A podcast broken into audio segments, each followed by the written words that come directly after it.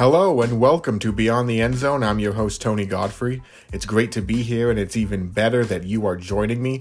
On today's show, what have we learned through two weeks of NFL action? I'll get into that later. But first, Browns, Steelers, Thursday night football. Let's get right into it. So the Cleveland Browns beat the Pittsburgh Steelers 29 to 17 on Thursday night. Uh, Mitchell Trubisky was 20 of 32 for 207 yards. Najee Harris put 56 yards on the ground uh, with a touchdown, and Diontae Johnson was the team's leading receiver, eight catches, 84 yards. Uh, on the Brown side of the ball, Jacoby Brissett had a good game. He was 21 of 31 for 220 and two touchdowns. Uh, Nick Chubb, he had 113 yards and a touchdown. Amari Cooper was uh, seven receptions, 101 yards, and a touchdown. And tight end David Njoku had nine catches for 89 yards and a touchdown. Uh, the Cleveland Browns were pretty much in control of this game from the beginning.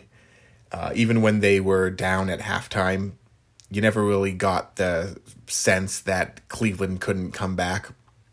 But I want to focus on the Steelers today because last week against the Patriots, we heard we, we started to hear the Kenny Pickett chants, right, from Steeler fans. And Mitchell Trubisky, you know, again, he didn't have a good game. And so the question that everyone's asking today is when is Kenny Pickett going to play? When is Mitchell Trubisky going to get benched? And I mean, unless Trubisky just completely unravels, he shouldn't be benched. Because I don't think he's done anything uh, worthy of being benched. I mean, he's not good. You know, he's not good, but uh, there's no reason to bench him because he's exactly what we all thought he was. If you look at his last year in Chicago, where he played most of the games, he was, uh, let's see here, 3,138 passing yards, 17 touchdowns, and 10 interceptions. And if you look at his stats this year, he's on pace for about 3,000 yards, 12 touchdowns, six picks, and he'll have a few rushing touchdowns. Obviously, that's not good, but it's pretty much in line with what Mitchell Trubisky is. And the Steelers knew exactly what they signed up for when they signed him, and Mike Tomlin knew what he had when he said Kenny Pickett was going to be on the bench all year. I mean, nothing's changed. Nothing's new. I mean, my problem with bringing in Kenny Pickett now is I don't I, I don't think it's a good idea because you can't risk breaking this kid's confidence. And that's what's going to happen if the Steelers start him. You look at the schedule right now. Yes, the the Steelers have the Jets this week, but after that, Buffalo Bills, Tampa Bay Buccaneers, Miami Dolphins, Philadelphia Eagles, New Orleans Saints, and Cincinnati Bengals. Bengals haven't been very good, but you know, that's still a divisional game. And that's what you want Kenny Pickett to step into. I mean, listen, Mike Tomlin can evaluate talent better than me, better than, you know, you, better than most people. He sees Kenny Pickett in practice every day. He saw Kenny Pickett all throughout the offseason, and he still made Mitchell Trubisky the starter. This team on offense has a lot of weapons. Najee Harris, Diontae Johnson, um, Chase Claypool, you know, th- there's a lot of talent on the offensive side of the ball. There's a lot for Kenny Pickett to work with, and he couldn't even beat out Mitchell, Mitchell Trubisky. I mean, think about that. As bad as Mitchell Trubisky has been, if Kenny Pickett was any better, he would have beaten him out, and he didn't. So where do you go from here? You want to throw Kenny Pickett in now? When you're about to start the toughest stretch of your schedule? I don't think you can do that. I really don't. Um, listen, if you're a Steelers fan, I know it is, you got to relax. Just relax. Take a deep breath. I know it is very frustrating watching Mitchell Trubisky. But like I said, the reality is is that Mike Tomlin sees Kenny Pickett every day. And he still went with Mitchell Trubisky. He did it for a reason. Okay, Mitchell Trubisky is you know, he didn't just give him the job. Mike Tomlin wants to win games. You know, he's smart. This coaching staff is smart. And you know, if if you can't just throw Kenny Pickett in now. I, I don't think you can. Because you, you send him out there and you send him to get beat up by some really good teams and you risk breaking his confidence. Unless the only way that I'd be willing to bench Mitchell Trubisky is, like I said earlier, if he completely unravels. If Mitchell Trubisky, you know, this week, this Sunday against the Jets, goes out and throws, you know, three or four picks, then okay, yeah, you have to go with Pickett. But as of right now, Mitchell Trubisky is playing the same way he's always played. And you just got to deal with it. You just got to keep going with it. Until Kenny Pickett shows you something, which by all indications, he hasn't shown Mike Tomlin anything. He needs to be on the bench and he needs to be focused on 2023. All right, so week three just got started here. And what have we learned through two weeks of NFL action?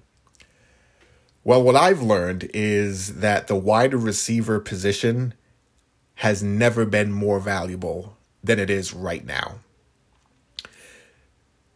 For years, we have learned about the you know the old school way of building a football team. You get your quarterback, you build the offensive line, you build the defensive line, and I still I think there's you know truth to that still. Um, obviously, the the trenches is very important, but look at the Cincinnati Bengals last year.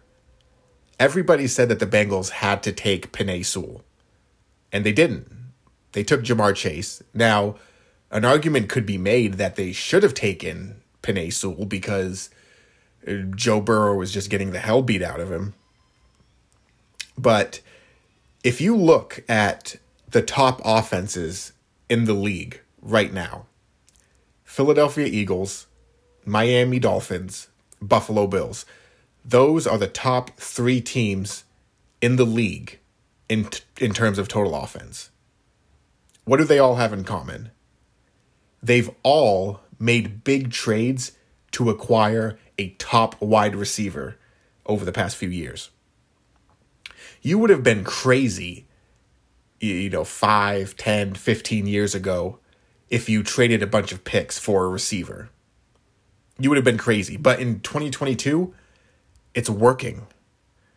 You know, look at some of the bottom offenses in the league. The Chicago Bears, they ranked they rank dead last in total offense, 32. Why? Because they they haven't invested anything in their receiver position. They've got nothing. The Tennessee Titans, they're at 27. They traded AJ Brown. You think that's a coincidence? Look at the New England Patriots. They're at uh, let's see here. They rank 22 in total offense. They had an opportunity to trade for Stefon Diggs it was reported that it actually came down to the Buffalo Bills and the New England Patriots to acquire Diggs. But the price got too steep, and Belichick said, you know, I'm out. The price is getting too high. And then what did they do? They drafted N'Keal Harry. He was a bust. And they haven't been able to fix their receiver position since. And listen, I know the Bengals are struggling so far this year, but they made the Super Bowl last year. Take, you know, they went against the grain. They didn't take the offensive lineman, they took the wide receiver. And they made the Super Bowl, even with that bad of an offensive line. And this is a copycat league. And I think a lot of people, You know, it, it started with the Bills trading all of those picks for Stefon Diggs. And then they all saw, okay, the Bengals take Ja'Marr Chase. And now teams are getting more confident in trading valuable assets or using valuable assets on receivers. Raiders trade a bunch of picks for Davante Adams. You know, same thing with uh, the Eagles and AJ Brown, Dolphins and Tyreek Hill, and it's they're all of these teams are working. The only one so far that hasn't worked is the Bengals, but like I said, they got to the Super Bowl last year. And who knows, they might, you know, figure things out at some point. I think in 2022, the wide receiver position is more valuable than it's ever been. And if you don't get yourself a top tier receiver, you don't have a shot against some of these better teams in the league.